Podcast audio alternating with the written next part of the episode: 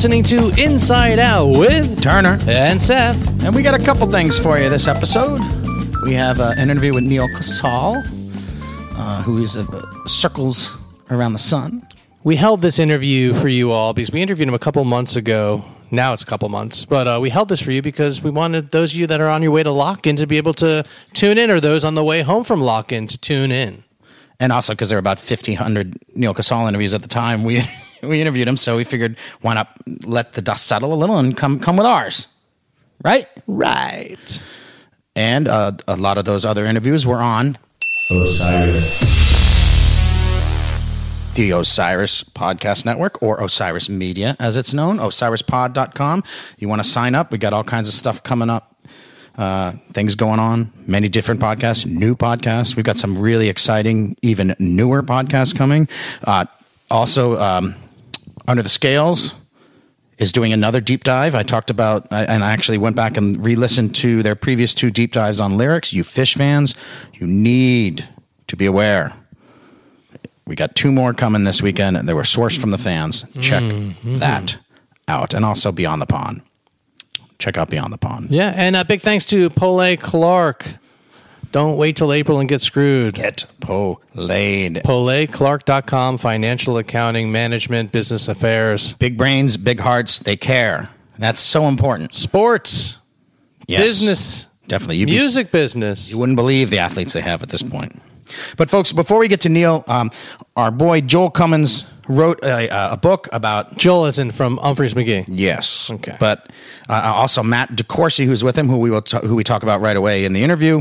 Uh, it's the realist guide to a successful music career, and for any of you looking to get into the music world in any capacity, this is a very helpful thing. But I don't know why have us talk about. it. Let's. What do you think, Seth? Should we- Well, I mean, here's the problem, Rob. You got a rotary phone. I'm not sure if this thing's going to work, but let's give it a shot. Let's try that. Come on, dude. Be old school.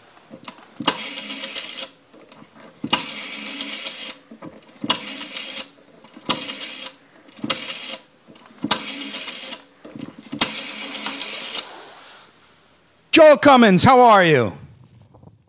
I'm doing great, Rob. How are you? It's great to have you on the show. Seth is here with me. kind of here. I mean, I didn't read the book because I never got a copy of it, which I thought was interesting that you sent a copy of the book to the music fan of the program and not the music industry, and this being a music industry book. Hello. Yeah, yeah. Well, you know, there've uh, been some past experiences where we learned it was it was going to be better for Seth to be on the sideline. So I think that uh, you know, kind of leading off with that was, was a really smart move on on on my part. Let's also add that I've made more of the mistakes. I've made a lot more of the mistakes that this book can prevent right. people from than Seth has as well. That's a great point. You know, uh, I think Rob definitely does need the book more than you do, Seth. So Okay, well, that's, uh, you know. Then I feel much better now.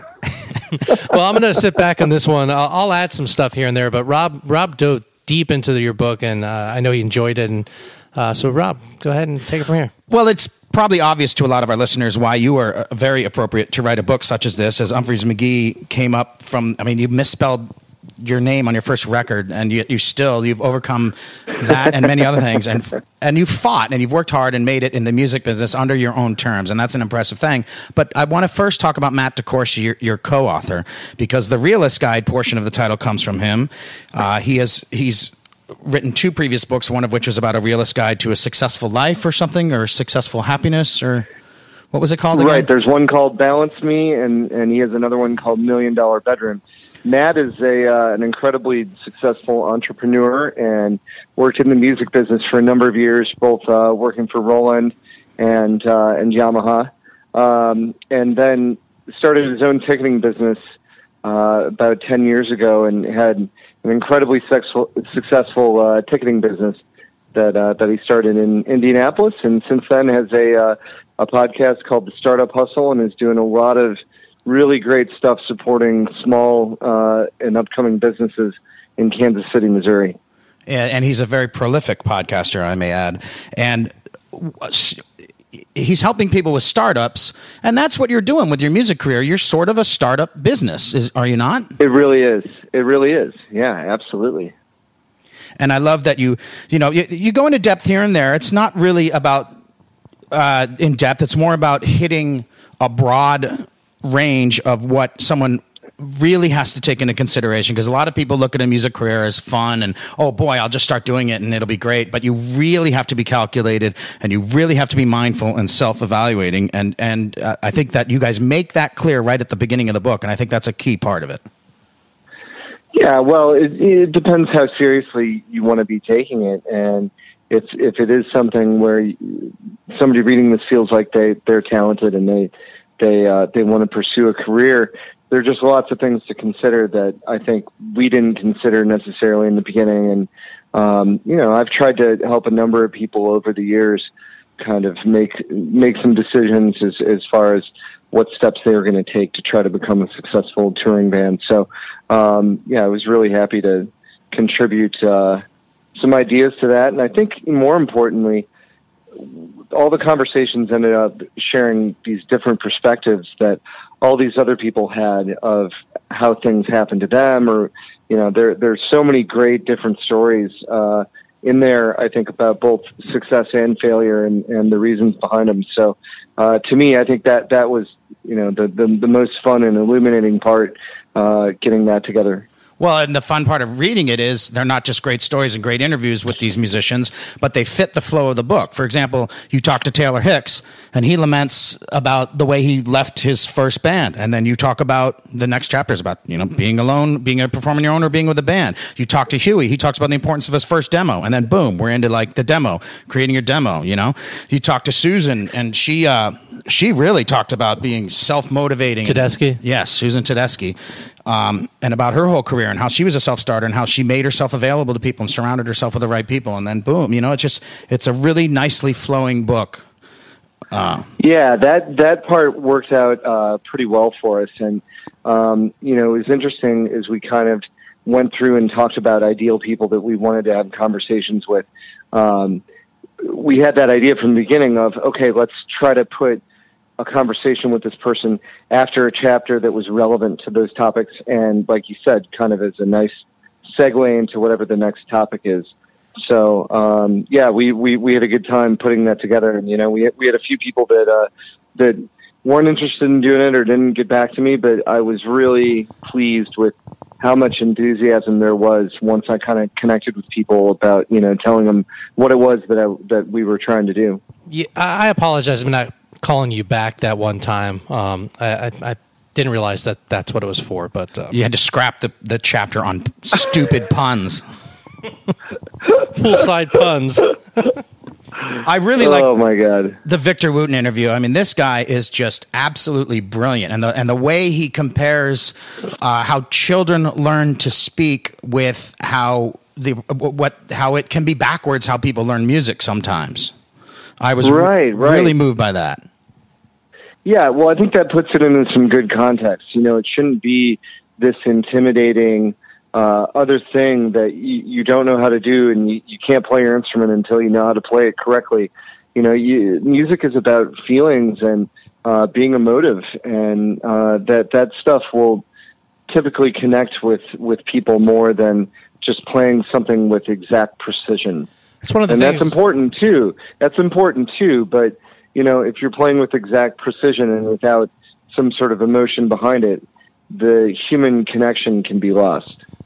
And it- one of the things I noticed with my son, who's six now, um, his his playing the cello, or even when he just picks up the guitar, it's not always about the notes that he's playing. It's about the intent that he has and finding his voice through it. And and often he's he's, Right. he's making, you know, he's communicating in a way that is like, you know, obviously the notes are important. You can't you want to speak English correctly, you learn English, uh, but to be with music to be able to really have that feel, I, I totally get what you guys are saying there. Yep, yep. So yeah, Victor's uh, Victor's perspective is amazing, and he has a, a really fantastic book called The Music Lesson that I also highly recommend anybody who is interested in pursuing a career in music really need to read that. It's an incredible book.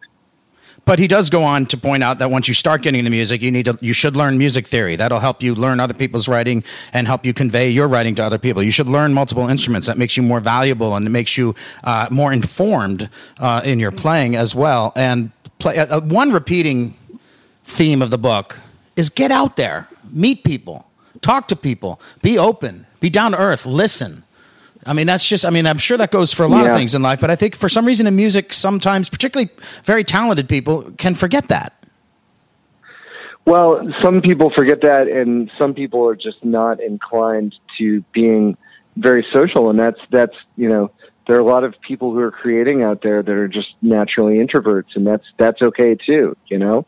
Um, but it's something that if you can be that way, or at least sometimes that way, it can be really helpful to um, to to just having relationships and and having a network and um, you know, it's a lot easier to accomplish things when you get multiple people involved as well. I think that's that's the other big part of it is that um, you know along the way, if you can become friends with the talent buyers and the promoters, and um, you know really have personal relationships with people, not just other musicians, but people working in the business, it's it's going to um, it, it's going to help you get to those places where you want to get. We're all human, and we all have to work and interact with people all day. So if you if you make that experience a more pleasant one, it's going to more than likely have a positive impact on on what you're trying to do. And that's how Ivan Neville got into the the movie world, the soundtracks, you know, just meeting people, being friendly, being affable. And then they're like, oh, by the way, we need a song for this or that. And Right, right. off he goes. Ivan, he also talked about sobriety a good bit, and and I, that has got to be a tricky thing in this world. I know when when Gregg Allman was sober, they just had to shut everything down backstage at at Allman's. Like they didn't even if you were a part of the opening band, there no drinks backstage. You know what I mean? But in most cases, Yeah. it's a mix. It's there's some partying going on, and then there's people who have a problem with it. Um, I mean, that has that has to be difficult. And is that something you can catch early on and, and nip it in the bud, or is that just something you? It's gonna. It's uh, you know, something that comes with the comes with the territory. I I think every situation is a different one, and so you know, on a personal level, you kind of have to be an adult about it and realize if something is uh, if something is damaging to your career or um, you know what you're trying to achieve personally, that that you've got to re-examine that. And you know, some people are okay and can be sober and deal with other people around them doing whatever they're going to do. And for some people, it's more challenging. So, um, you know, again, it just takes like that, that kind of personal assessment of, of, of what's going on and, and what you can handle. And, um, you know, I, I got to give major props to Ivan because that's a, it's a tough road to come back from. And, and he made that commitment to stay sober and has been absolutely, you know, crushing music and life, uh, since then. There's so many different things I could ask you about, but could you explain? I, I like the Michael Jordan rule. Who, by the way, since the football season is about to start, Michael only won six. Keep that in mind. I'll remind you that in, in February. But can you explain the Michael Jordan? I, I really, I really like that. And you're referencing him talking about he would try to figure out what the worst part of his game his game was, and then pick on that, and that's what he tried to improve on each time. He's maybe the greatest basketball player ever. He's certainly one of the top five, and yet he was still constantly nitpicking himself and finding his weakness and trying to improve it. Yeah, I, I really like that about him. And another thing I learned about him was, you know, he talked about how every night, no matter what, if it was a regular season game, he wanted to uh, be his absolute best every single game. There was no taking a break or not hustling. And the, and the reason he said it is because, you know, there might be somebody here, and this is the only time they ever see me get to play basketball, and I want them to remember that that I was the best player that they saw, no matter which game they went to. Now you also get into songwriting a good bit. Um, you just got to get out there and do it. You never know when the inspiration's going to hit. You know. Um, I would True. the Arlo Guthrie quote, but it would anger Seth because I've said it many times. But it's all about having your pole in the water. You know, you're not going to catch any fish if your pole's not in the water. very true. Very true. Yeah. So, and you know, different people have different ways of working and and getting things done, and I think that's that's an important thing to consider too. You know, some people are um, can write stuff when they're on the road and and working, and some people are are uh, more comfortable writing things when when they're off the road, and you know, you kind of just got to make those adjustments and try to try to set yourself up so that you you have that time committed to do it. Now you talk one quick specific thing. You talk about digital versus analog when you when you're making your demo, and you talk about um, uh, digital has incredibly crisp high, yet the low end lacks warmth. Okay, so they will sometimes record the drum and bass to two inch tape while also running a digital recording program to capture the results.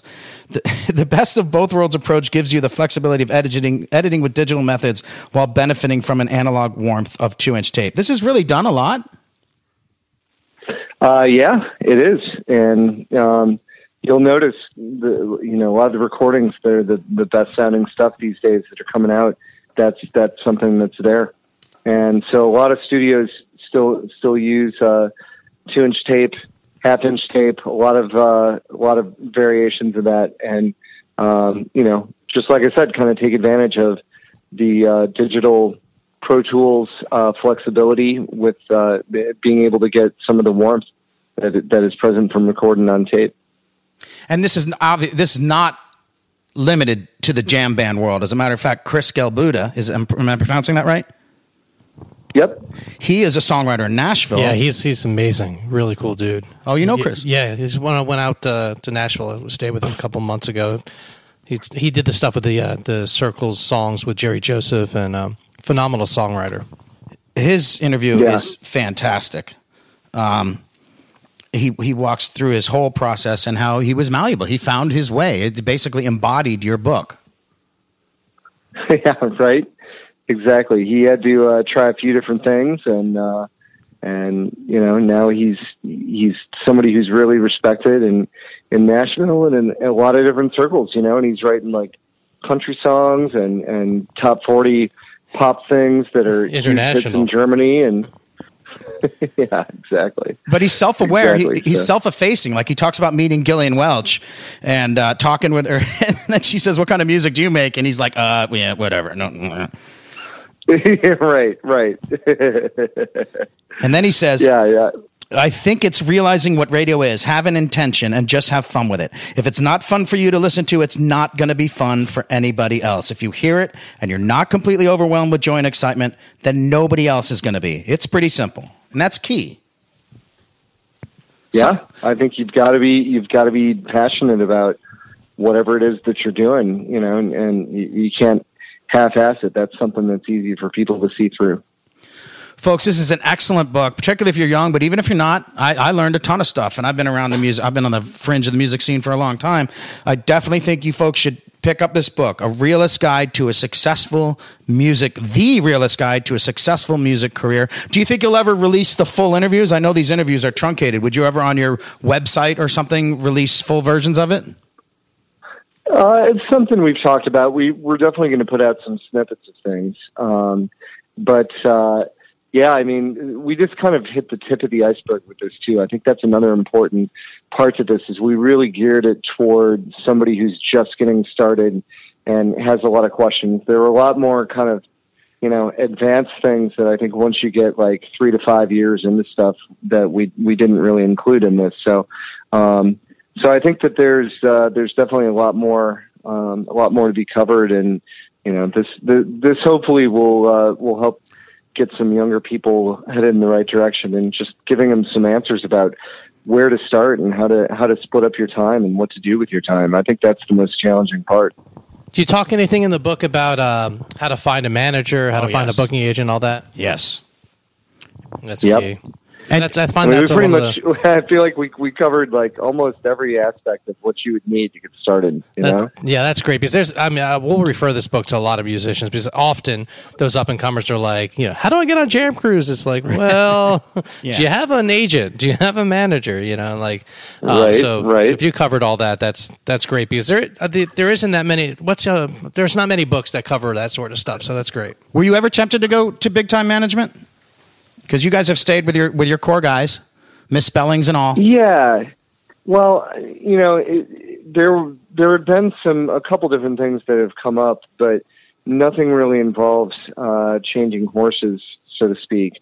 Um, you know, there there have been a couple different uh, collaborations on things that that came up as possibilities, but um, you know, in our specific case, it really made the most sense for us to have one or two people that were involved that were really passionate and that understood what we were doing because Umphrey's McGee is kind of a weird band where um, we don't follow a lot of the conventional rules. So um, I think it could be really challenging for somebody who doesn't know us or know our music or know our fan base to, to get what's going on. And so, you know, Vince was with us from the beginning and Kevin Browning uh, moved from front of house sound engineer for our live show to management in 2011 and really took over kind of the content world, social media, um, all sorts of advanced technology, things like that. So, um, you know, there was plenty of work for two people to be done. And it just made sense for somebody who understood, you know, for us to always have people that understood what our fans were into and what, you know, what they were looking for. So, you know, we've, we've worked hard to kind of foster a, a familial business environment. And part of that is, uh, you know, occasionally making adjustments, but really trying to, uh, trying to, to, to keep everyone, uh, involved and, and, you know, personally interested in what we're doing. The last two things I love about the book. First of all, with regard to intention, and I this quote is got to be a cousin. I feel like Miles Davis might have written this through your mind from the grave. Repetition, repetition signals intent. As a matter of fact, I was just listening to the Casey Jones bust out from RFK when the Dead busted that out, and it's this big moment coming out of space, and it's this raucous Casey Jones, and one of the choruses, Weir just plays the wrong thing, but then when it comes around again, he plays it again, makes it work. That's such an important thing. you're you're demonstrating. I I meant to do that, man. Yeah, right, right. Yeah, that's uh, a good one. If you make something that you perceive as as a mistake, do it again, and then it, it sounds intentional. And also the music you inform you with, you inform yourself with. One of the things about Derek Trucks that I think makes him a great player beyond the technical aspects is that he's immersed himself in music from all around the world, including East Indian classical studies. If you only listen to one genre, you're not you don't have as much to draw from as a player. It's like if you only stay home, you don't have much to draw from as a person. Yeah, absolutely true. It's about you know, experience and, and constantly learning. I think that's that's another really important thing. You know, you, you need to always be a student of your instrument and, and of music. And if if you go into it with that attitude, there'll there'll be a, a lot of things you can continue to learn over your career. And you mentioned you're a Renaissance uh, vocal music fan. Are you? Uh, is that inform your playing? I probably. I mean, you know, maybe not directly, but um, I think whatever you listen to, whatever you listen to, will kind of subconsciously make its way into uh, into whatever it is that you're trying to create. Where, but uh, yeah, I have no idea how that would manifest itself, but it probably does. Where would we start if someone wanted to check out Renaissance vocal music? Where's a good starting point? Ah, uh, well, you know, I really like uh, kind of one of the more popular guys from that era is Josquin des Prez. Um, so I would start with like his masters and uh, various a cappella choral music. Um, and so you spell that J O S Q U I N and then new word D E S, new word P R E S. Sometimes you see it P R E Z. But yeah, Josquin des Prez. Uh, recommend that a lot. I think that's a that's a great starting point. Um, there are a lot of artists out there like uh, Voces and Chanticleer um, and even the King Singers who are who are doing some really great a cappella arrangements of some of that music. So those are some artists I would suggest as far as uh, looking up who's covering it. But uh, yeah, I'm a big fan of you know traveling a lot, listening to local music, or I listen to like you know the best of Edgar Meyer ah. or um, you know Bill Bill Frisell, uh, Unspeakable, or you know the the the best of his folk music. I mean, I, I, I try to listen to pretty chill music when I'm when I'm traveling.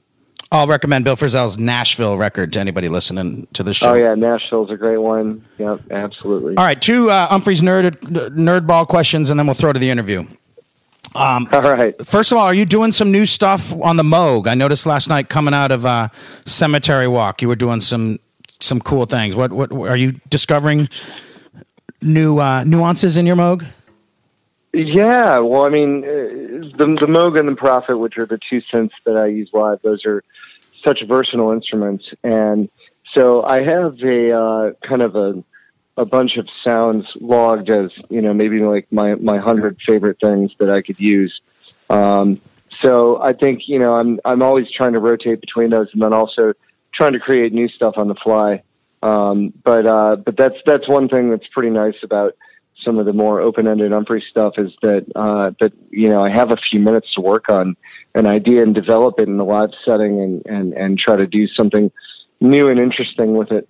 Well, it's great to have you on before Neal Casal because I think he embodies a lot of what's taught in this book. He says himself in this interview he doesn't consider himself a guitarist. Guitars, uh, he doesn't. He's he's not made his career in excellence. He's made his career. He's an affable guy. He's intelligent. He's a good listener. He's uh, it seems like a good friend. He's very present, and uh, he has made a he's made a career. He played with Ryan Adams, one of the great songwriters of our time, and he's played with all kinds of other musicians. So um, I really appreciate you coming on here. The realist guide to a successful music career.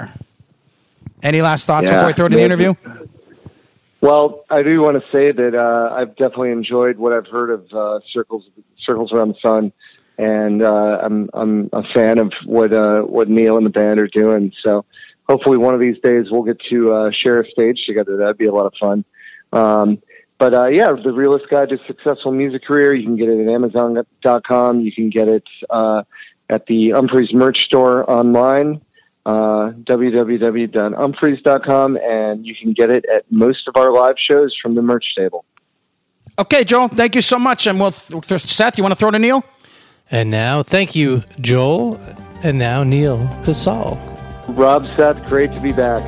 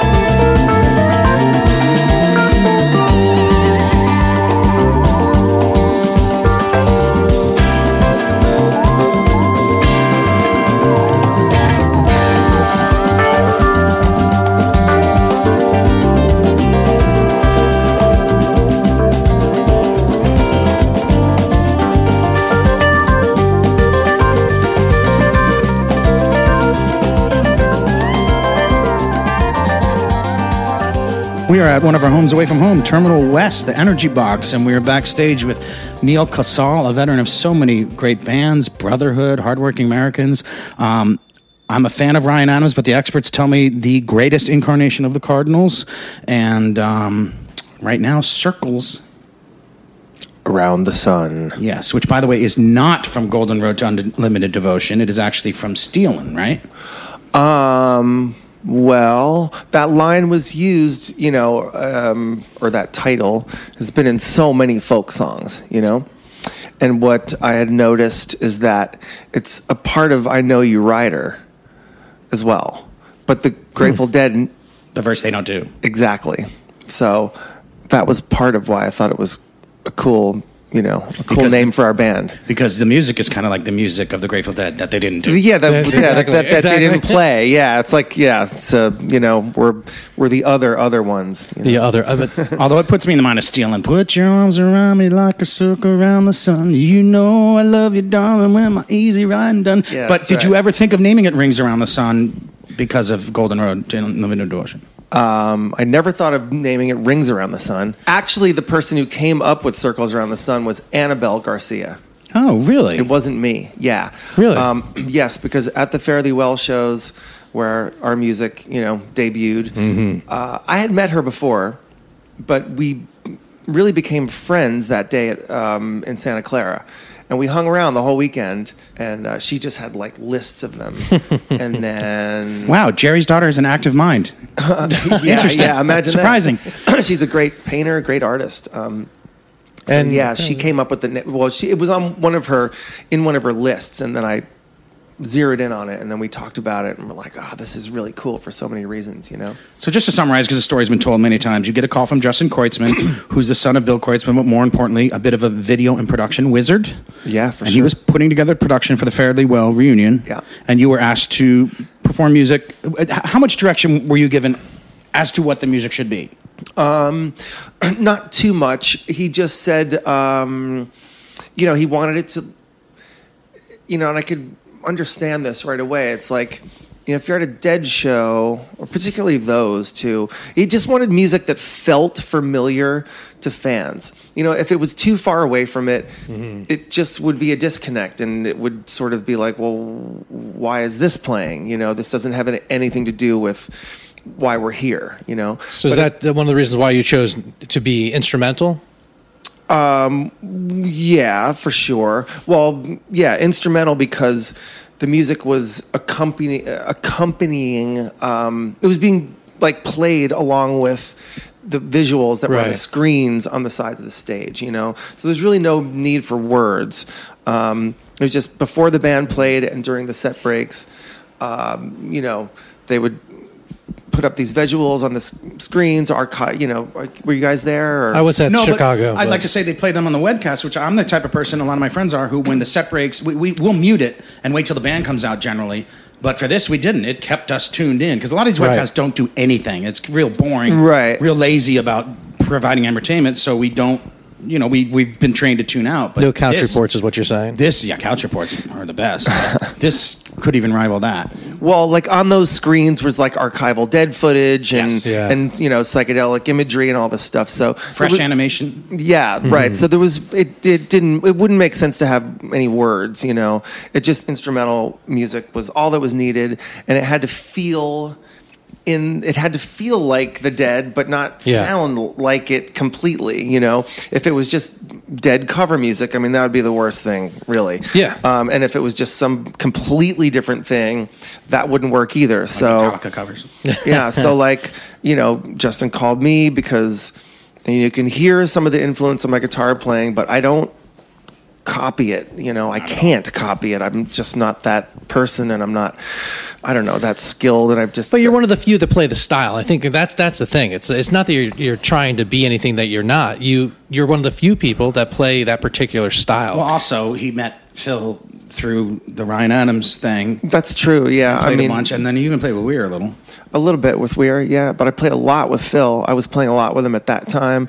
I'd met Justin at the Move Me Brightly taping, which was that. Um, Wonderful. Yeah, that was nice. So that's where we became friends. It's where I met Annabelle too. So and then I did this. The yeah, sorry, I did the score for the other one, the Bob Weir documentary that Justin worked on. Fantastic documentary. Yeah, we just become friends, and then he asked me to do the music for the Fare Thee Well thing. We did it in two days. We didn't overdub anything. We just made it up on the spot. We didn't write anything. Um, You did a Coltrane style. You took a theme, explored it, ret- usually returned to it, not always. Yeah, right. That's right. Um, yeah, so that was it. And and the reason that the uh, pieces of music ended up being so long is because Justin said, "Oh, I would. It, it would be nice if there was no repeated music." For the five shows, and when I when we did the math on that, I was like, "That's really that's like five hours. That's a really long time. That's a lot of music that you're needing here." Um, so so talk to my accountant first. and then- yeah, it was a, so it was really a challenge to do that, and actually, I mean, it was kind of impossible to do. Um, but that's why the music ended up. Uh, the individual pieces ended up being so long. Some of them would be over 20 minutes because we had this mark to hit. Right. I mean, you would never play uh, music, pieces of music that long if you were otherwise. You know, you would just like You wouldn't. What do you say? Not really. You're talking not, to Phish not- fans not here. To the, not, to the, not to the extent that we did. You know, I mean, you would play for like ten minutes or a five minute. You know, um, normally when you're asked to do things like that, you just wouldn't think of doing. This is going to be a 27 minute piece of music. Um, but we did it because it was such a like outrageous request. You know, but that's actually what that's what created the sound of the band and the music, and that's what made it so cool. Right. Because we weren't just going for these like four minute normal length things, and it ended up being like mm, having this like meditative lava lamp sort of. Ye- oh, that's a great way to, to describe it, lava lamp, because that's exact. It morphs. Yeah, yeah. Right. Actually, Joe Russo said uh, came up with the lava lamp thing. Um, It's the best analogy I've heard yet. yeah. So that's really what happened. So let me ask you this: You complete it. How far in advance are we from Fare Thee Well when you complete it? Do you remember? Maybe like a f- few weeks. You know. Did you get any feedback from anyone associated with the event in advance? Yeah. Yeah. No. Justin. Before the before the shows, I mean. Yeah, um, Justin was the person that we were, you know, answering to and working with, um, and he heard it, and uh, we gave it to him, and he was like finishing his visuals with the music, and he said, "Oh, I love this." I just know? need I just need 20 more minutes. So can you take that song and just add 20 minutes to it? Yeah, right. So Justin said, "Oh, every once in a while, just maybe touch on a theme here and there, so people will just recognize it." So that's what we did, and yeah, Hmm. That would explain that little bit of shakedown here and there. Well, they don't. You. yeah, yeah, yeah. That's right. I But mean, that's the beauty of it. You would, once it starts to sound like the song, you would decon- yeah, deconstruct it. exactly. That's that's what we did. Yeah, we would just we would touch on this theme for a second and then get off of it. So. Um, you know, it would just ended up ended up being like this carrot for like, what was that? What? Wait, you know, there it was, and now it's gone. And we weren't deliberately trying to mess with people. It was just more to try to connect with them. So really. so then here you go. You you have this happen, and and you said the intention was not to be a band, but No. then the feedback is so overwhelming that you're you decide to to go ahead and Right, but even this. before that, the Yeah. distillation process of turning that five hours into the album first. Uh, was that more difficult than recording the stuff in the first place? Oh yeah, it was. Yeah, we we just turned everything in to Justin. We had no idea really what we had done. Um, there was no time. We didn't even mix it. We just gave everything that people like ripped off of YouTube or the streams and all that. That was unmastered, unmixed music. There was just um, rough mixes that we gave to Justin, and then they just sounded okay, and that's what ended up being played actually. Um, so it was very rough, uh, and we didn't even. I had no idea if people were going to hear it. You know, I mean, I thought they'd get an idea of it, but no clue about um, the reaction that it would get And then at you- all. Then you make the album, and as Seth says, you get all this demand to play live. Yeah, well, it wasn't. Well, right. So it wasn't a record. It was just five hours of these jams that we did, and we, you know, we were like embarrassed about some of it. I wasn't. Some of it's pretty a little bit rough, you know, because of how quickly we did it, and we didn't fix anything. So, uh, but then yes, the shows happened, and it got all of this nice attention right away. And then I guess Rhino approached us about releasing it and yeah, we worked that out. And then it became that yeah, then the process of like cutting out all of this stuff and just keeping the best of it happened. But that wasn't that hard actually. And then you go in the live setting of these songs that were created totally improvisationally. Now, to what extent do you feel obligated to allude to them at all? I mean, are you just taking the same ethos and and taking them in a new, in a completely new direction each time? Yeah, I mean, uh, you know, uh, I didn't even really want to do it live for a long time. I mean, it took like a year before we did a gig. Um, I just, I was precious about it a little bit. I thought this was beautiful. Just leave it alone, you know. And we were all in other bands, so I, I thought, well, maybe this wouldn't work live because there's no words and a lot of the, you know, songs or whatever they are are just one chord. They're not even they're not songs in the way that you would normally construct them. You know, being a songwriter for a long time, it's it's not what I was used to. You know, so I wasn't sure about playing it live. But then we got asked to do Lockn', and uh, we did it, and people seemed to like it, and we did too, really. And we thought, oh, we can make something out of this. You know. Just got to plug in the lava lamp and go. Yeah, and uh, I mean, the last thing that I would ever do normally is um, form an instrumental band. It was never been a dream of mine because I'm not that much of an instrumentalist. I mean, I play guitar okay, but I'm not. One like could these say other that you are instrumental in being an instrumentalist. Which is true, though. It's true, Rob. All right. but yeah, I, it's and it's just grown from where it started. You know, we came up with the name. We, yeah, we picked the best of the first music, which wasn't that hard, at least for me. I kind of knew what the best was, and the stuff that was definitely B list. So it was easy to pick the best tunes. Uh, Well, then and- flip forward though, where Yeah. you're you're now going ahead and to create a new album. How hard was that to go ahead and The second and say, record? yeah, to, you know, And we you- did this, and now we're going to go ahead and keep moving it forward. Yeah, Sort of taking the ethos in for the most part, but some overdubs, some structure. Adam wrote some things, right? That's right. Yeah, um, yeah. I mean, it's it's not that far from the first stuff. We just took the dead melodies out, you know, uh, and then we just thought, oh well, we'll spend a little more time in the studio. Not a ton of overdubs, and we're not going to spend you know months on it, but What studio?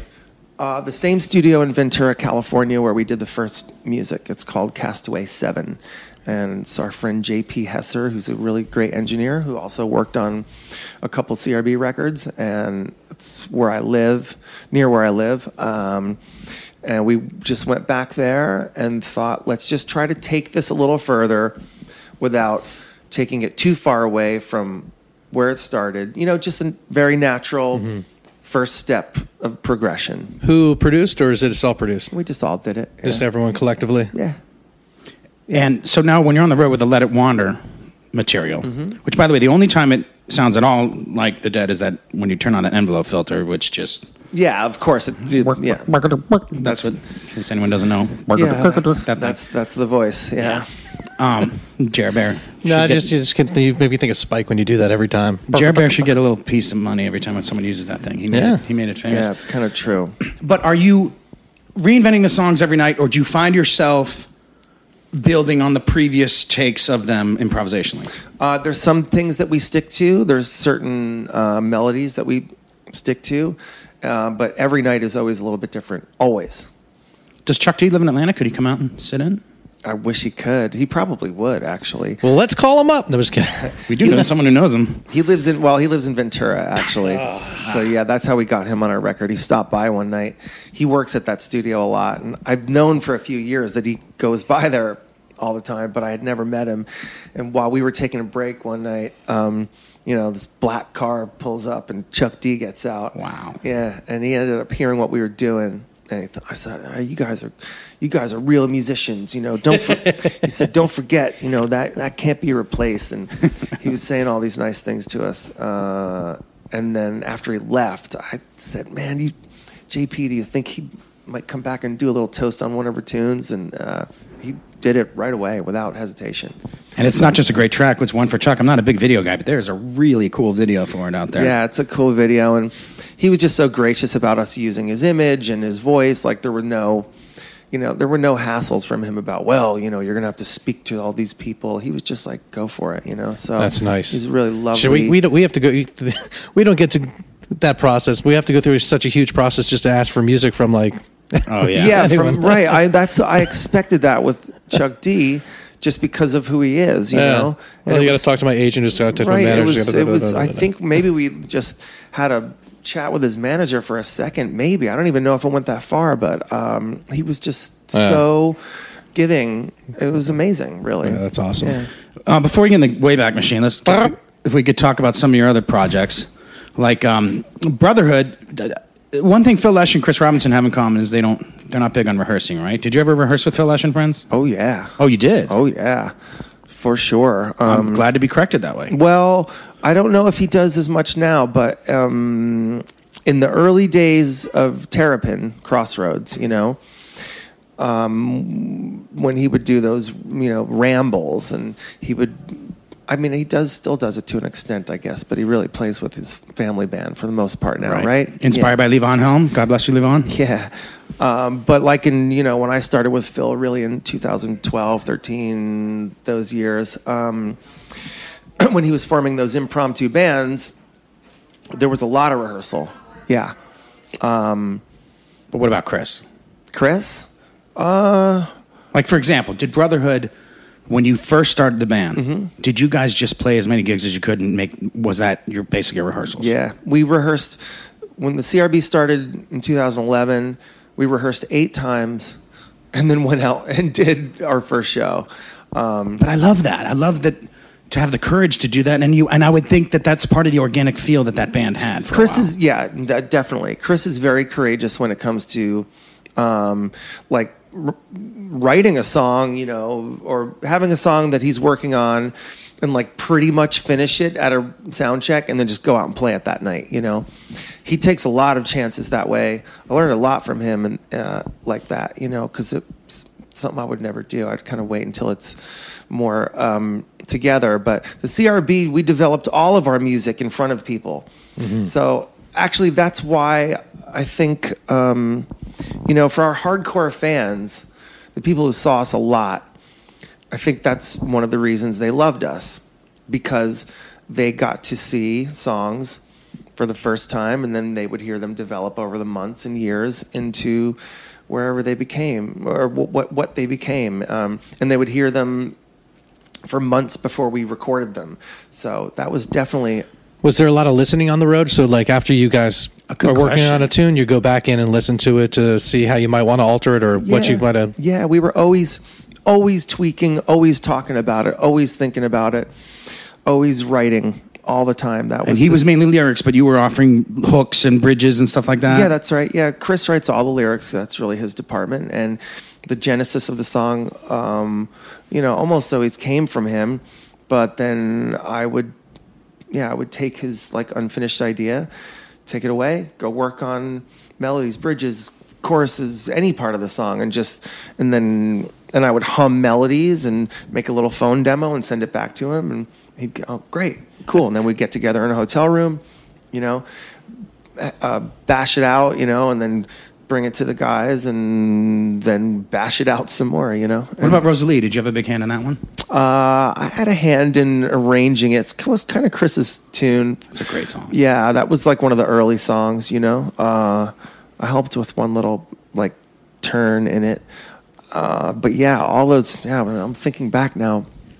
How hard we worked on music all the time on stage because we were always on the road. So we were not a rehearsal band. We just, I mean, we would rehearse sometimes, but uh, yeah, we just like kind of took it out in front of people and fell down and then you know and then soared to great heights in front of all of our all of our friends and and fans. Is that more exhausting for you to do a tour like that? Oh, it's all just so. But come on, that, before that, you had not experienced anything like that. Like Blackfoot didn't operate that way. No, I'd never. No, well, I'd never toured uh, as heavily as I have in the. Yeah, in my 40s, I started touring the hardest that I ever had have in my life. I mean, the Cardinals, Ryan's band. You know, we toured quite a, a bit, but um, That must have been really well rehearsed then, right? It must have been polar opposite versus what you were doing with the brother. there were a lot of chances taken in that band too. Oh, yeah. Really? Oh yeah, That's great. Are you kidding? I mean, Ryan is one of the most improvisational, like wing it off the cuff people I've ever met. I mean, he would he'd make up songs on the spot, you know, on stage and stuff. Oh, Um, sure. But I think we're talking about the established material of the songs, like impro- improvise, but then once you're in the song, you know exactly. Yeah, we. I mean, we. Yeah, it was a very tight band, but um, if I remember correctly, yeah, there was a lot of weird things that happened with that group too. Yeah, towards the end of it, we certainly got. It seemed to be a little more structured, but no, there was a lot of really unexpected things always happening in that band as well. Do you remember the last show? Uh, it was in Atlanta, actually. Yes. Yeah, it was at the Fox Theater, right? what Um, memories do you have of that? uh, it was in April of, jeez, it was ten years ago. Um, that's crazy. Maybe even more. No, yeah, it was April of 09, I'm sure of Where that. Colonel Bruce had his last show, where Prince had his last show. oh wow, yeah. What do I remember about it? Um, I think it was a pretty good show. That's about all I remember. I knew it was over, so it was kind of sad. Uh, you know. But before we leave Chris, because there's so much that I love about Chris Robinson. His voice seems to get better with age. I feel like he's the soul Yeah. singer now that he thought he was in the 90s. He was more of a rock singer then. Yeah. I've even seen him play guitar really well, and I love that he doesn't rely on the Black Crowes material. But um, I, I sometimes get the sense he might be difficult to work with. Now, did Adam leave them rather suddenly? Uh, well, Adam's not in the band anymore, but um, I, I don't know. You know, bands are hard things to they're hard. It's a hard universe to navigate. We, you know, CRB's been a band for almost a decade, and Adam goes back further with Chris than I do. So um, I don't know what else to say about it. But Well, you're on a couch, so just go ahead and sit back and relax. and uh, I mean, Chris was never it, not difficult to work with. I mean, I always had we had an amazing songwriting partnership and great time. You know. and he always and uh, apparently Chris texts you before you get on stage every night to kick you in the ass.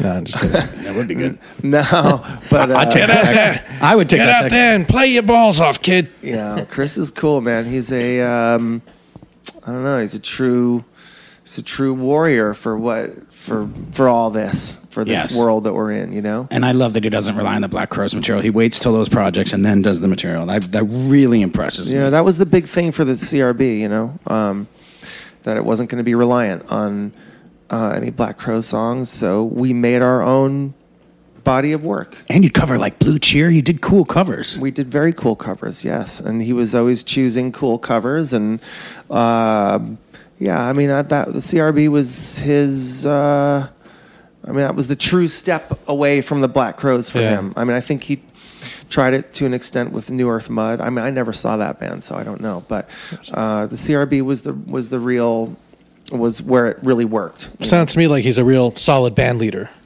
No question about it. I mean, he's one of the most, yeah, like reliable people. Uh, I mean, he shows up every day, man, and he's there before anyone else. You know, you would think like, oh, is is he the stoner guy who's, you know, just stumbling around late and all that? That's not true. He's absolute when it comes to, well, his whole life really, but um, He's sharp. he's very sharp, very intelligent guy, and when it comes to music and working, you he's always there, And- always. And Deadheads got mad at his sucking at the Grateful Dead teat remark on Howard Stern, but I kind of get what he's what he's talking about, you know. But we won't get into that. Hardworking Americans, I was even into more. I would travel to see them. Yeah. And Birmingham had that Iron Place or whatever. oh, Iron City, yeah, The the fans you would draw there and the shows, two shows I saw there. yeah. We had good shows there for sure. Sick. Well, you know why? It's because they had laundry in the dressing room. ah. These are the secrets. These are the Yeah. road Yes. secrets. You know, like Believe me, certain if, if venues. the band can wash their clothes, you know, they're you're gonna have a good gig. And then there's the other one where you go. I forget the venue. There's, I'm sure there's many, but like you go and it's like the the old woman. She does all the. Uh, she cooks for everyone, and it's not your catering, but that's the catering they have, and it's like oh, you know, just things like that on the road that It make a always makes it difference. nice, yeah. But uh, hardworking Americans, yeah. Is so- Todd, Todd Snider just a trip to be on the road with? yeah, he's a trip all the time. You know? but I mean, he's We gotta get to Nashville and chat with him. I know, we really want to talk to him. Yeah, Todd's incredible. He's another. I've been lucky, you know, to work with people like him. You know, Ryan, Chris, and Todd. I mean, Todd's his own thing entirely. You know, The how band- hard he works on his writing is just. A, it's And that's what I want to get to. Because at Yeah, first the sure. band was doing covers. Did you have to talk him into? uh, Did you have to coerce him into bringing his material? Was he shy about bringing his songs to Hardworking initially? Right. Uh, well, that was you know that was he and Dave Schools really like who had those discussions. Um, you know, we made that first record. They had they had Dave and Todd had already planned having a band called the Hardworking Americans. They'd planned a an album of cover tunes. You know that Todd chose. Really, I think Todd chose all of those songs, and I was the last one on board for that project. It was a project at first. Um, and then we made that first album not knowing what it would be. And then really quickly we discovered, wow, we're a band, you know, kind of like circles, you know. I didn't know Dave. I didn't know any. I didn't know any of them until I walked into the studio. Excuse me, into Bob Weir's studio. TRI. Yep, which is where we made that first album.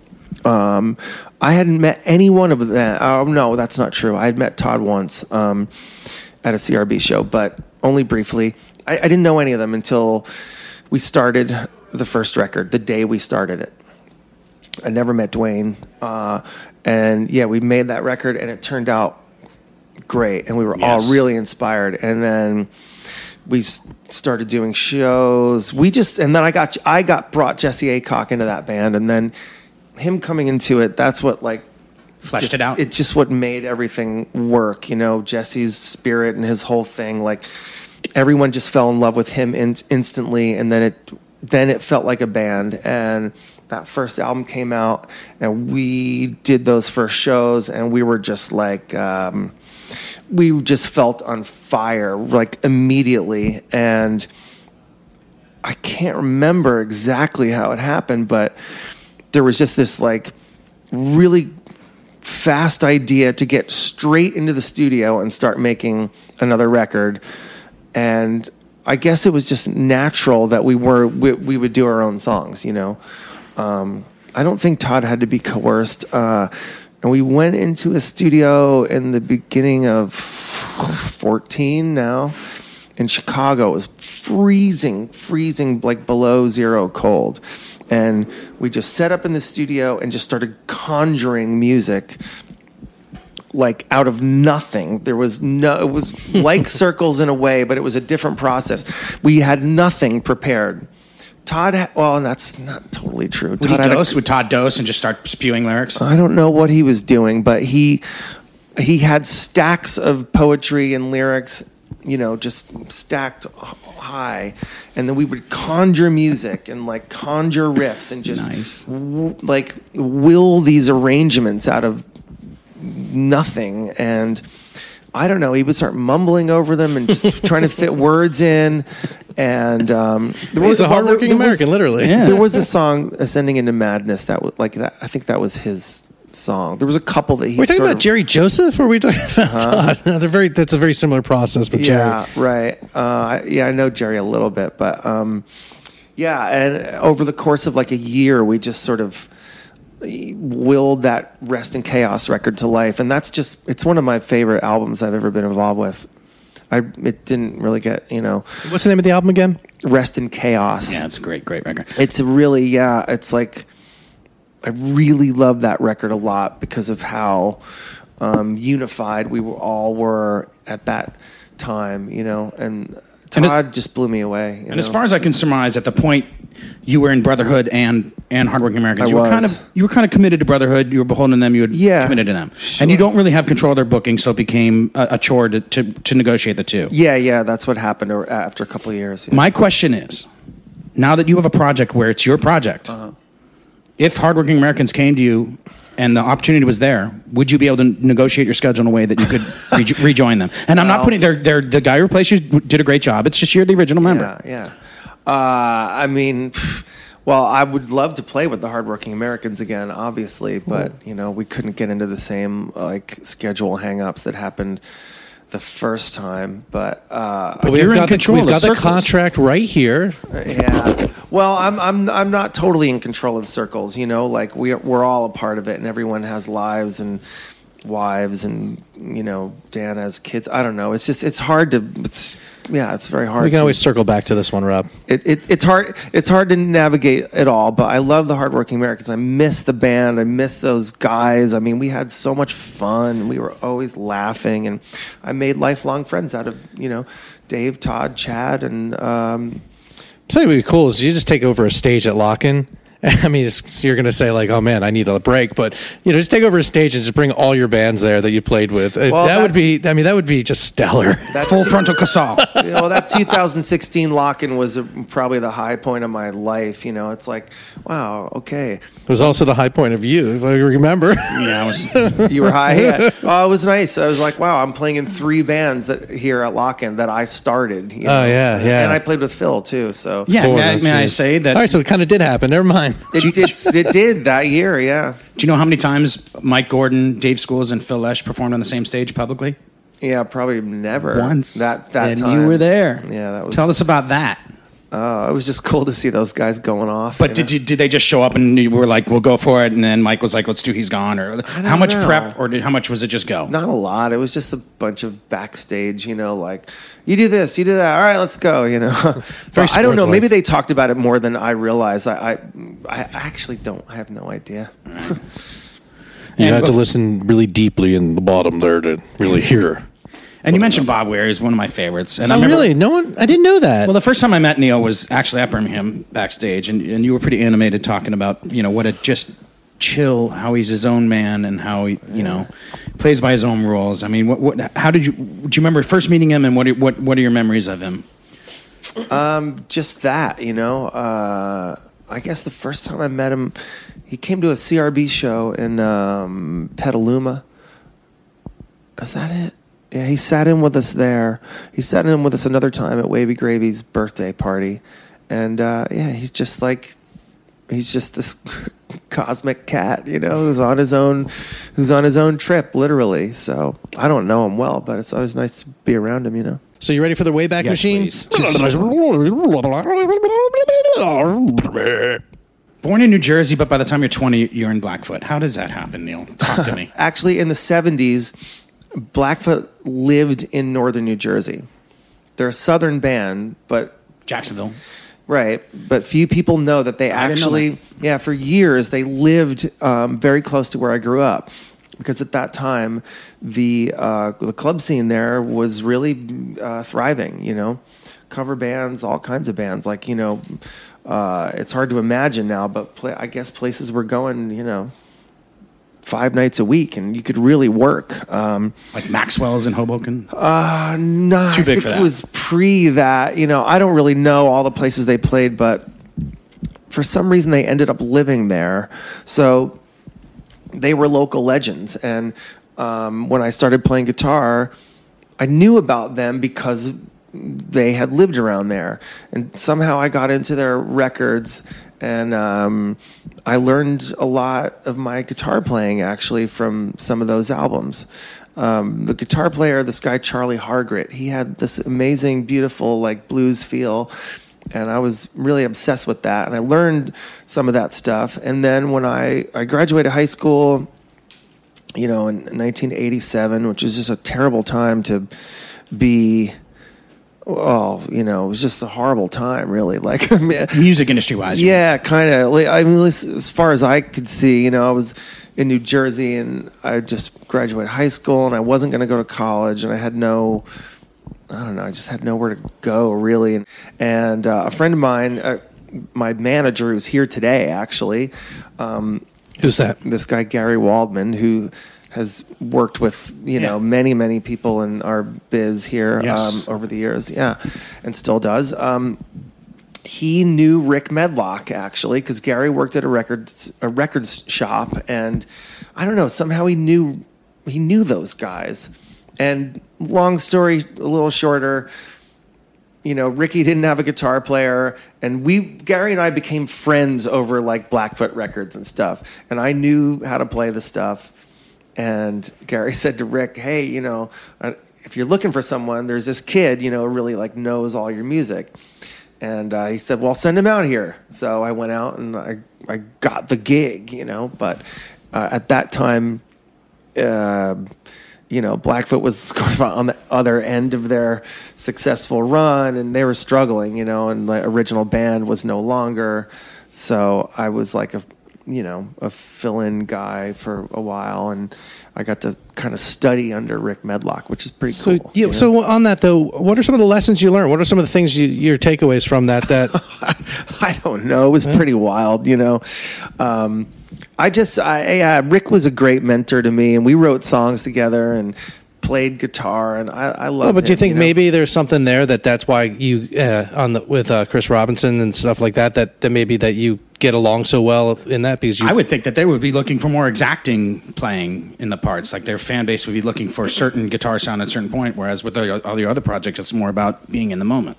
Well, you know, look, in 1988 or 89, uh, you know, it was a much different world. I don't know who was looking for what out of Blackfoot or me or anything. I was looking for. I was try. I was more exacting about the parts than Rick was. You know. I mean, a lot of times the people who invent stuff, they want to break away from it or they don't remember. I noticed that with Phil so many times. I'd be referencing some show or an era, you know, well, it sounded like this at this time, and he didn't even remember at all. Well, even Weird talks about having to teach Dylan his own songs before the '87 tour together. Right. And, but if you talk to, I heard Weir say once that like 89 was his favorite, you know, Grateful Dead year. Great harmonies. Huge backlog. Okay, or was but, that they, just- they took a break?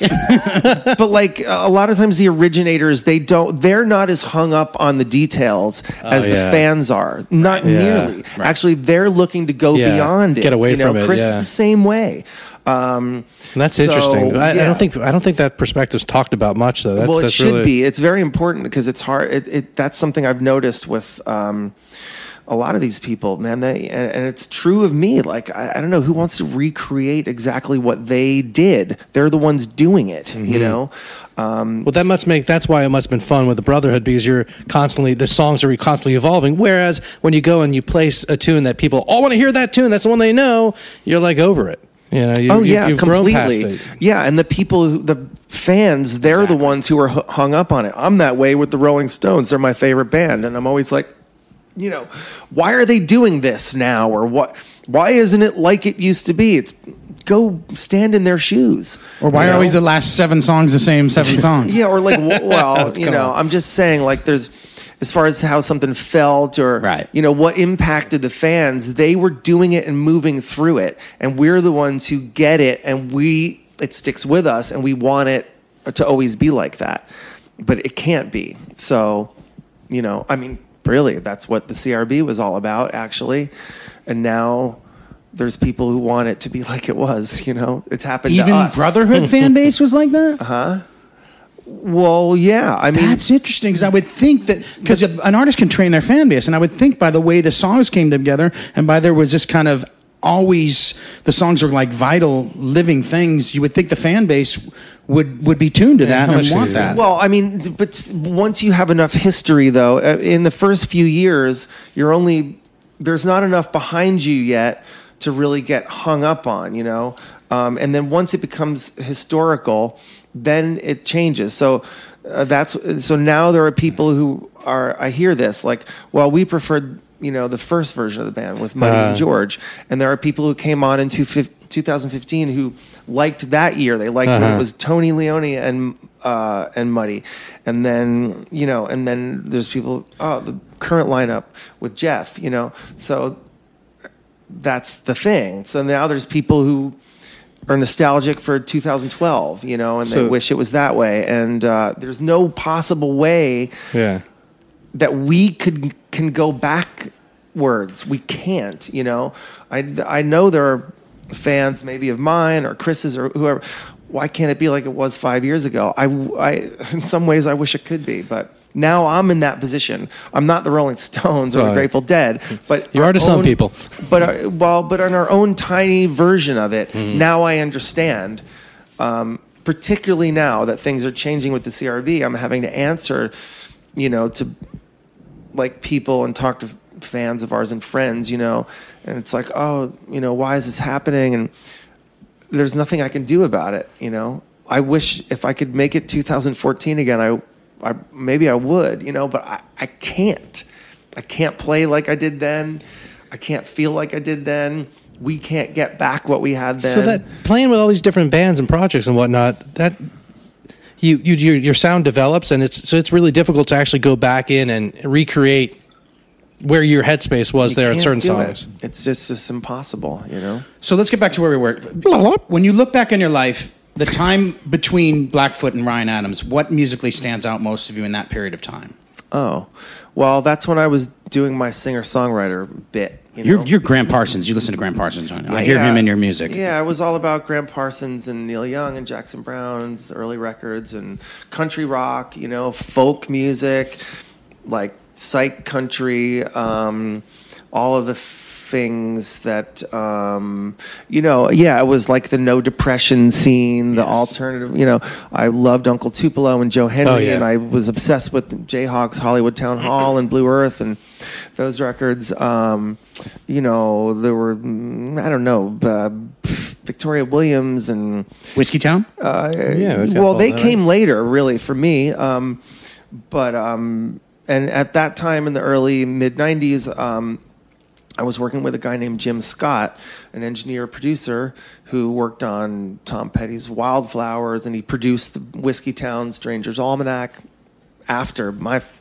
first record. Um, I'll say that.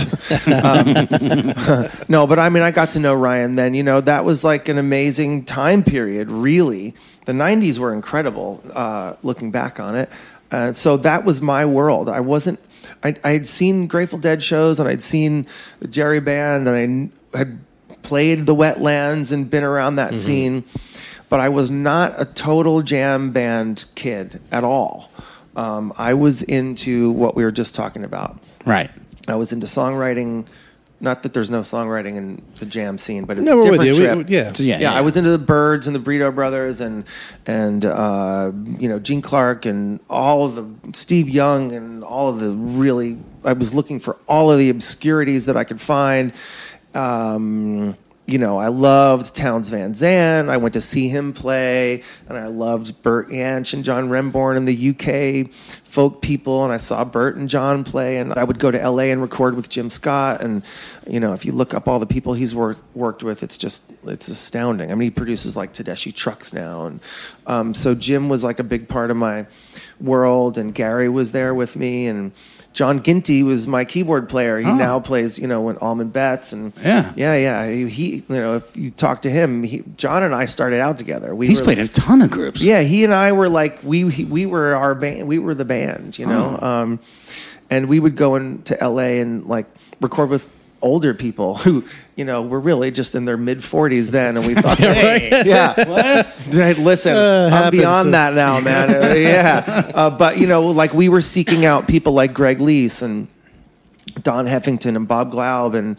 um, Hutch Hutchinson and you know all of like kind of studio people who played with all these great bands and on all these records because we were uh, trying to learn to play in a certain way. Um, we weren't. I wasn't anyway. John was more of a jam guy, very much more because he was into the Allman Brothers and he was a part of this world um, more than me um, but uh, yeah, that's where we were at. That's where I my head was at. I wasn't, yeah, I wasn't like touring all the time. I was recording a lot and writing. So where do you when do you first meet Ryan, and to what extent was he familiar with with your work? Yeah, I met Ryan in '97 or six, no, '97 at um, South by Southwest.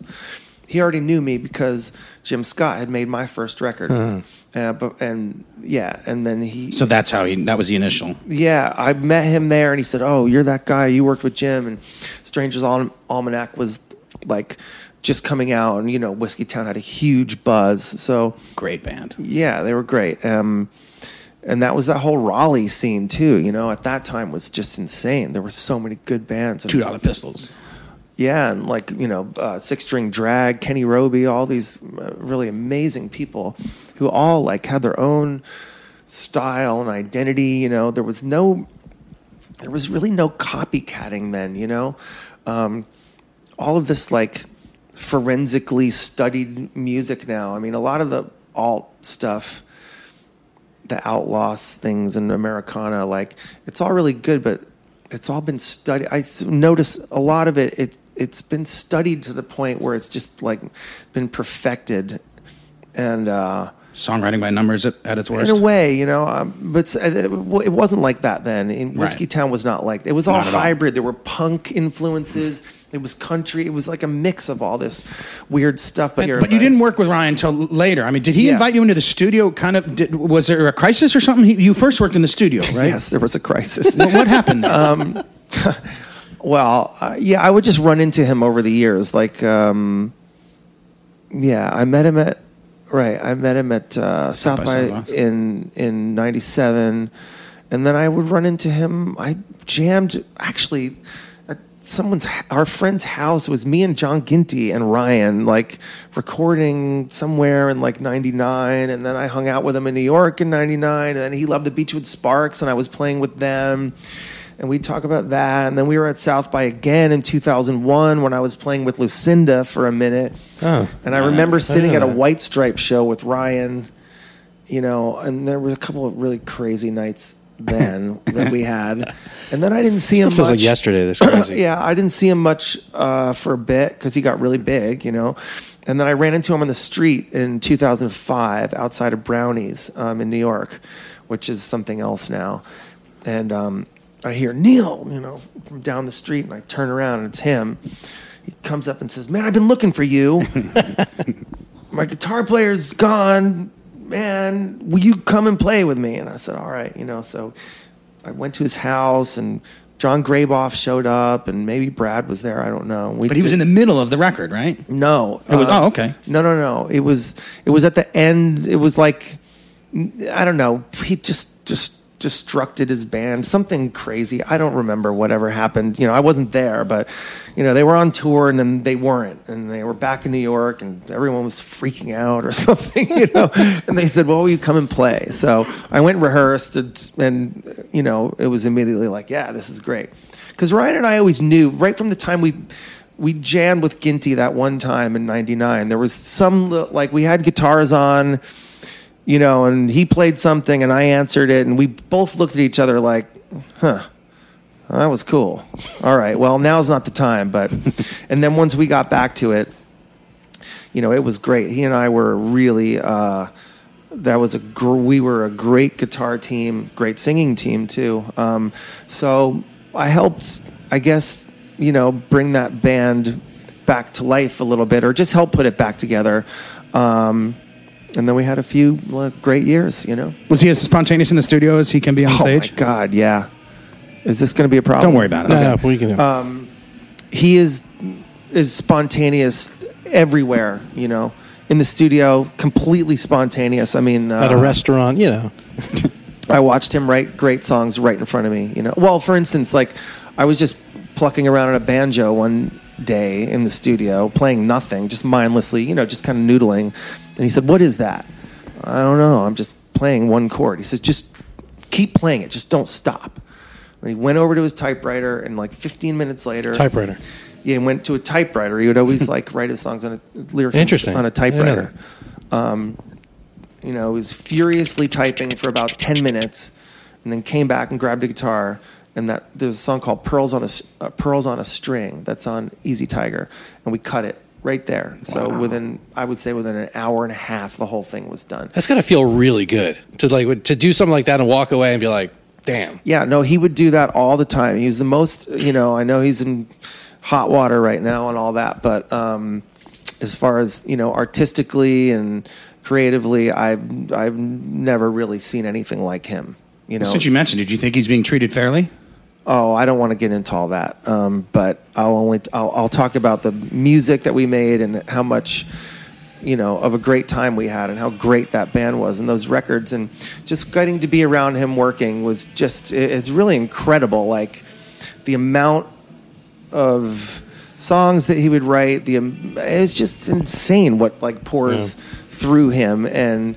You, I could always tell it's sort of like it's like torturous. You know what I mean? It like he couldn't stop it. So uh, Head full of ideas driving him insane. I think so. I mean, yeah, he's his creative output and there was a manic quality about it, but uh, such intelligence That is, there. isn't that normal though for for the you know Einsteins of everything? Yeah, yeah, yeah. I guess you know I don't. I'm I'm not smart enough to s- comment on that, but I just watched him. You know what I mean? I just was around it, and Yeah. it and when it was at its best, man, it was just incredible. And Well- the guy could play amazing guitar too when he felt like it, and really, you know, when it hit him, uh, it's immensely talented and could play drums and. You know, I also would watch him conceive a song in his head and go out and play the drums you know, record drums to nothing and then like build on it. And just within a half hour, there would be a whole song there, you know? So, So, any desire to uh, get back in get in with him in the future in your life? oh, I don't know. I mean, I'm just, I'm just moving on to whatever else now, you know, but I love him. You as would well. play with him again if, if it was if the timing was right. I'd play music with him. Yeah. I mean, we always played really well together. So, What about Magnolia Mountain? Was that was the ethos of that intended? That it's, it seems very Grateful Dead related. Yeah, yeah, yeah, yeah. From the start, or did I it think evolve so. that way? No, I think that was his like. Yeah, he was playing with Phil a bit then, and he was really like that was his dead obsessed period. You know, so he did go for that stuff, and that's him. He could he could write in, in like an idiom, and and and you know he wrote a classic. You know, Really? He, he sang Orphat beautifully. Yeah, he just sort of like decided I'm going to write a, s- uh, I'm going to write that style of song and it's going to be good, and he did. And he was know? able to pull it off without being sounding derivative. It's It- amazing. It's not. I know. I know. It's it's a, well. It's just a truly great song. You know. Yeah. There's a number of them from that time period. Really.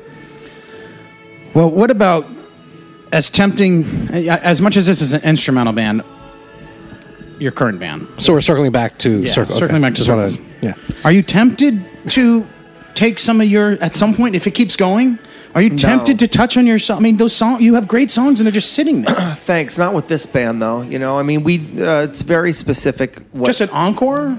a No. Well, for that'd be a tonight, just a different tonight, just one night show. only, just one Nah, night I only. don't think so. Gary, come in here. no, I mean, uh, no. It's. Um, I don't want to bring my past into this present. You know, uh, where It's a we totally have- different energy. We just it is different energy. It's a much different sound too. And actually, I don't know. Circles is becoming. There is, you know, we've sort of talked like, well, you know, should we sing or should we do something, you know, or like mumble something or chant something, maybe, you know. Um, The chanting, I can see that. But I think we have a ways to go yet before we just like go there. I think there's more to explore with this. I'm really enjoying it actually. I've never been in a band that was um, like its sole purpose. Well, not its sole purpose, but one of its main purposes is to make people dance, you know?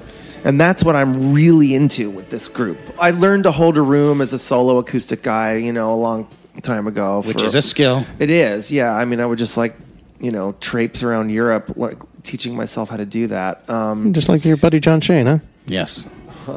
and like the Cardinals, you know, that wasn't really a dancey band. And the CRB was, the, out of all the bands I've ever been in, that one the most. Hardworking Americans is a rock band. So, Circles, it's like we try to really get this people to just get this sway going and i'm It really does, though. It does. Yeah, it does when it's when it's really working, and I'm not finished. and it's also that, you know. it's really good work music i find for myself when i'm like in a project and i just need something it, it just it fills the room in this way Yeah, and, it, and it and it and it it spawns or spur what's the word it spawns creativity with the listener Yeah, I, I I like that, and I don't know. This band is also becoming a little bit of a platform for Adam's writing, which I I don't know. I'm interested in like facilitating that um, because he's has a lot to say, and we're partners, you know. So I'm just kind of there for for this thing in a way right now that um, where I'm not going for the um, you know the easy thing of like oh let's sing or let's bring my old songs to, into it. I don't want to bring my old songs into this. I really don't because I have a lot of baggage with that material. you know, I didn't even no, think I about just That's like another thing you don't think about as a, well, as a it's just everything sometimes. that I went through to write them and to record them and Right. all the years that whatever you know like I just I don't um, they don't people don't need that you, you know? you've, you've worked through it and you don't need to you've already worked through it you don't need to process all that anymore Not really. I mean, you know, there are some very good songs, definitely. And Absolutely. yes, I do have, you know, sometimes I think, oh, they're just sitting there. Or people say, like, why don't you do this? But um, this band, you know, Circle Cats, um, we started. Go ahead, Seth.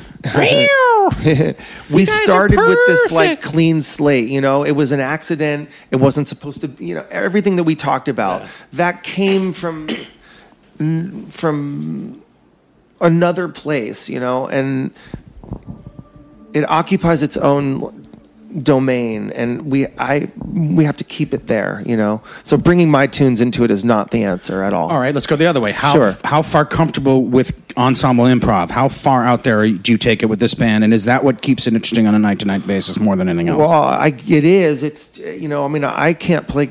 I mean, it is. Yes. When we when when this group is conversing musically the way like successfully, then we're really getting somewhere. You know, I am not a harmonically deep musician. I'm not a guitar player's guitar player at all. I really only know a few things, but. um it's the converse it's the conversing it's the it's the space and how we play together that's what makes it interesting You know, Space I'm not place, a yeah. terribly interesting guitar player on my own, and Adam, as good as he is, he's we're kind of this. Well, he's better musician than me, but he's similar. You know, we kind of need bands, and we need each other to make it into something. You know.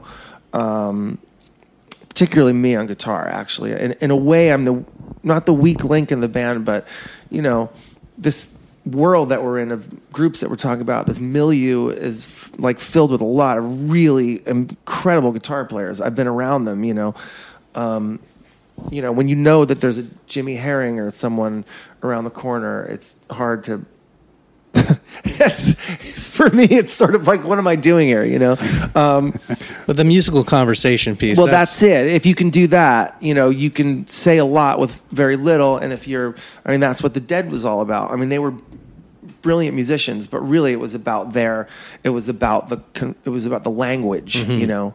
So circles, in a way, it's a limited um, vocabulary. That's what I was thinking in my head. There. Yeah, the alphabet has not been developed that far yet, but it is a language Mm-hmm. of our own, actually.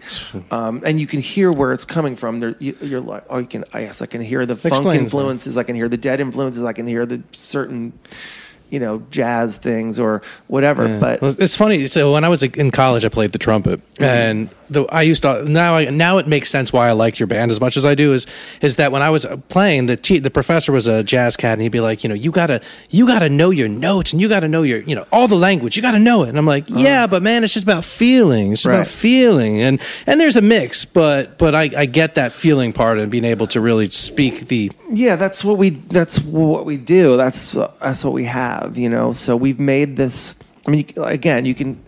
We're not inventing anything. You can hear where each one of us come from, but we have something that's kind of unique in a way, really. You know, you know, we were just at Jazz Fest, and I mean, there's instrumental bands out there that are devastating. You know, um, particularly in New Orleans.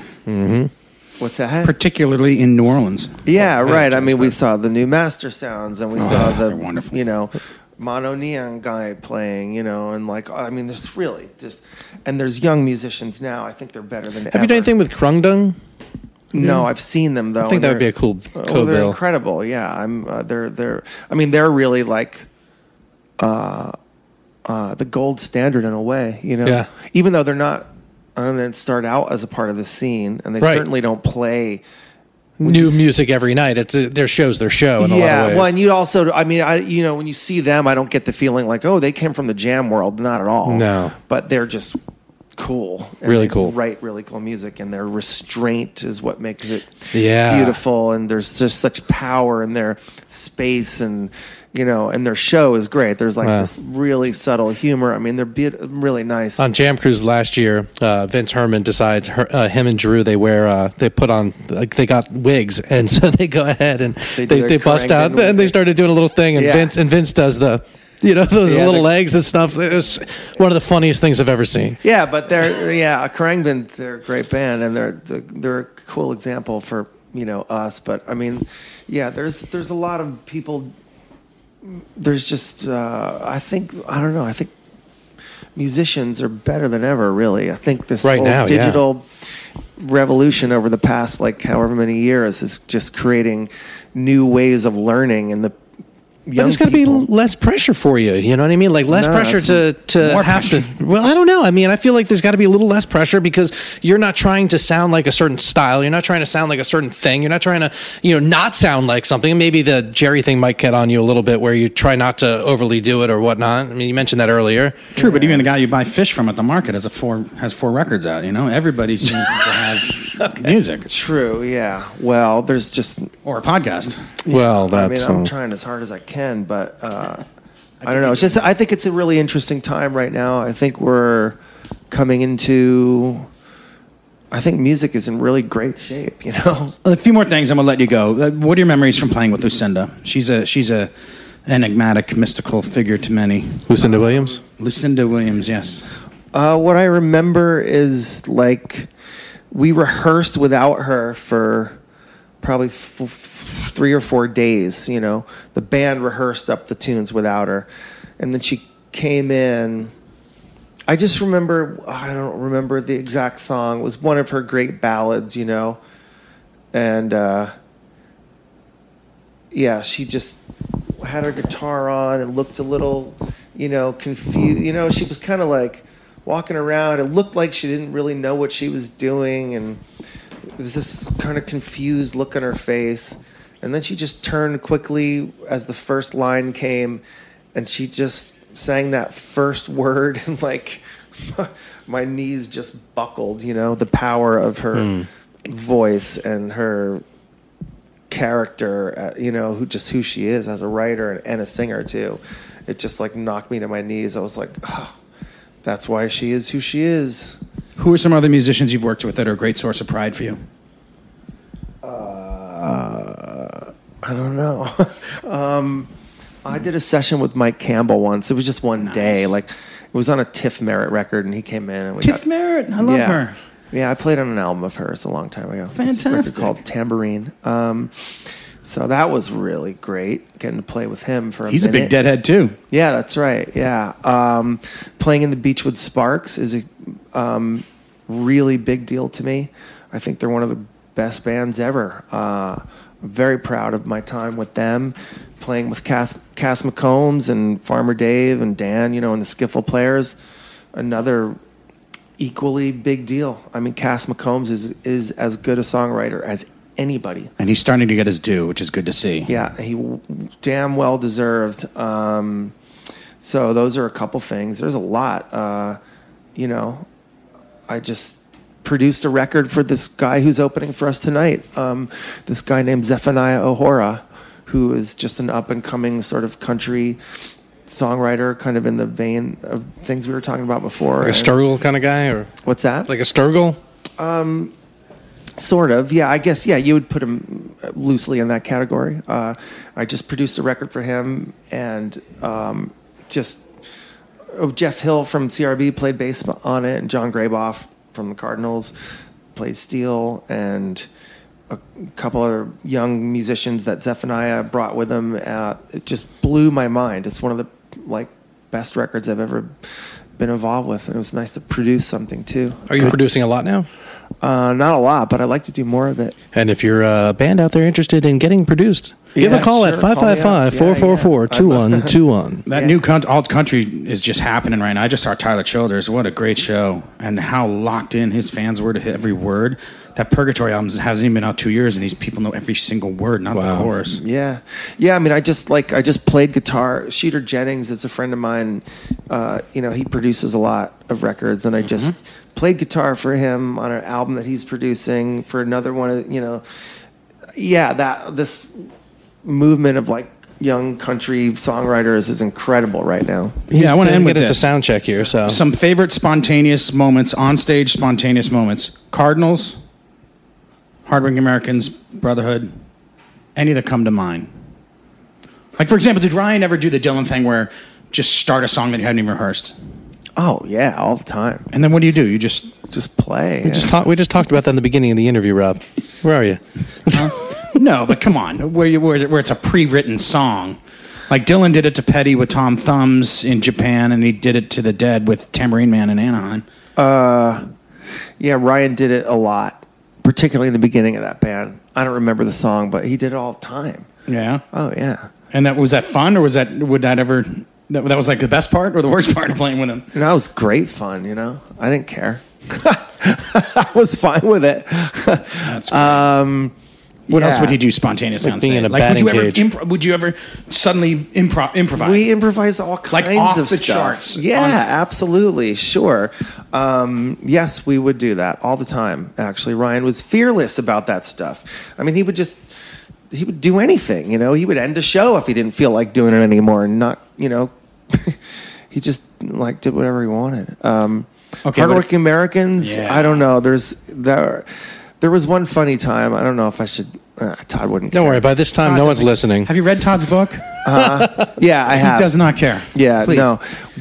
T- Well, yeah, this was in LA. We had this big LA show uh, that was important, apparently, and Todd took way too much acid before the show, and he like didn't think he could go on. You know, he was like not doing well, but we like I don't know. It was like you have to go on stage. So we went and played, and he had this banana in his hand. And in the early part of the show, he I don't know. He was just he was tripping hard, you know. so it was weird to play with him. He threw the banana into the audience, and then he just went through this whole show in this bizarre state, you know. Um, and then I, it's not going to be funny. It won't translate. But at the very end of the show, like two hours later during this encore, he said, Has anyone seen my banana? and like And then he slipped right into the next song. and the rest of us were like, hey, the rest of us were like kind of pissed, you know, for that show because we were like, dude, this isn't cool, you know. And I was like really uptight. I don't care about people, you know, doing acid or whatever, but it affected the show and I was uptight about it. And then when he said the thing about the banana at the end, he had remembered it. Like, that's the thing. He. You know, for as out there as he was, he remembered he threw his banana and asked for it back, and it just I just broke into tears on stage, and it was kind of one of the best shows I've ever played. And that's like, that's why I love Todd so much. I have a theory about him. I think he subconsciously sabotages his own career because he has a fear of being that which he has a fear of being too big. He doesn't want to be too big. Yeah, you that he know- would, it would take him away from his core. Yeah, yeah, Todd. I mean, a lot of these, a lot of these people do that, you know. But I love Todd. He's an incredible songwriter. He really, his new record is so good. And So- one with Brotherhood.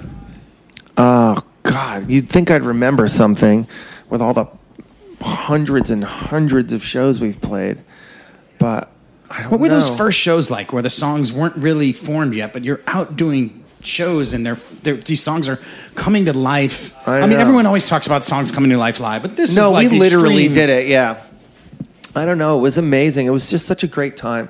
The beginning of that band was was incredible. It really was. It was beautiful time, and the the you know the thing that we did, Chris's idea, which is a great one, was to do residencies around California. Mm-hmm. You know, so we would like every other week we would go to play the same place in L.A. and San Francisco and San Diego, Santa Barbara, and that's where people latched onto us because they saw us growing, and it, that was a great idea because we just built this like local following before we took it around the country, and those first couple months were. Um, they were a really special time you know um, made a lot of friends that will be friends forever you know right there in that pocket uh, the crb was a very familial thing you know it felt i think for the people it was special to they felt like they were in on something you know they were in with us yeah, that's the thing about together. doing those Yeah. residencies. You really can create that, and that's one of the unique ways to do that. Yeah, and we songs evolving, people hearing it later down the road. and- That's right. Yeah, and we didn't play like other people. We weren't really on. We were just on our own little, you know, in our own little caravan of weirdness and. Um, yeah, people got to like I don't know, just kind of be there with us as we were doing it, and we would just buy records. We had a record player on our bus. I mean, for a while, it's like the inside of our bus looked like a record store. there were just piles. I of think I heard that somewhere before. And we know. would listen to records all night long after playing all night long and talk about albums and how we were going to use this idea for this. And, you know, it was this constantly inspired, really, really fun thing. And it was very real, you know. Um, and that's a, Okay. uh, you know, when I think about it now, it's like you just don't get that a lot, you know? You don't.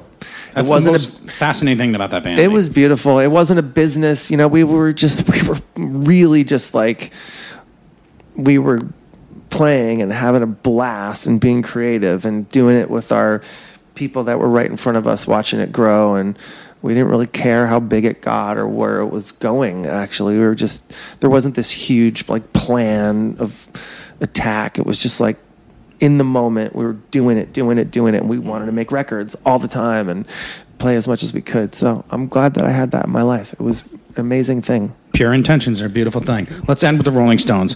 When did you first see them? I only saw them uh, once.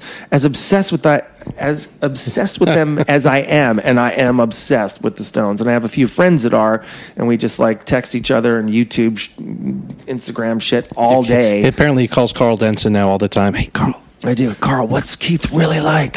Um, Listen, to our, don't- listen to our episode. He talks about it. I only saw the Stones once, uh, believe it or not. Uh, I saw them in 1989, which I think was probably the worst time to see them.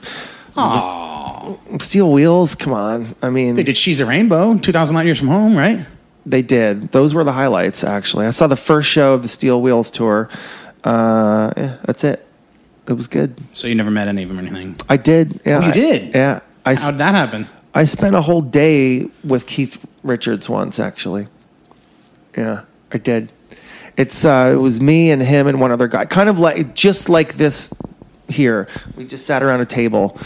It's kind of a long story, and I'm not going to tell all of it. But it wasn't at a show. It wasn't on tour. It was a completely like off the radar thing. I was with someone that knew him, and He won a contest. no, that's the thing. It was no, it wasn't anything like that. There was it was like a hang, you know. Oh, that's cool. What was your biggest takeaway from it? Like, what, what did Keith, did he impart? Oh man, he was so cool. He was so cool. This was in 1996, and um, he was, yeah. When I got there, he was playing Stones demos, like like um, songwriting demos the whole day.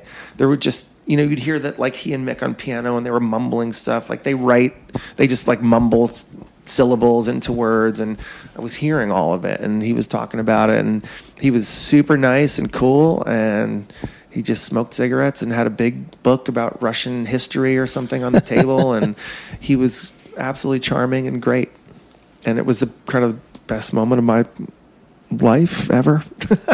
If the Rolling Stones were going to uh, cover one Neal Casal song, what would, no, I don't what know. would that song be? I don't be? know. I can't remember any of my songs. I have no Aw. idea. All right, well, Great hey, songs. You Oh, go well, they and would they would color they would cover Willow Jane actually. Okay. which is like a Stone song that I wrote. listen.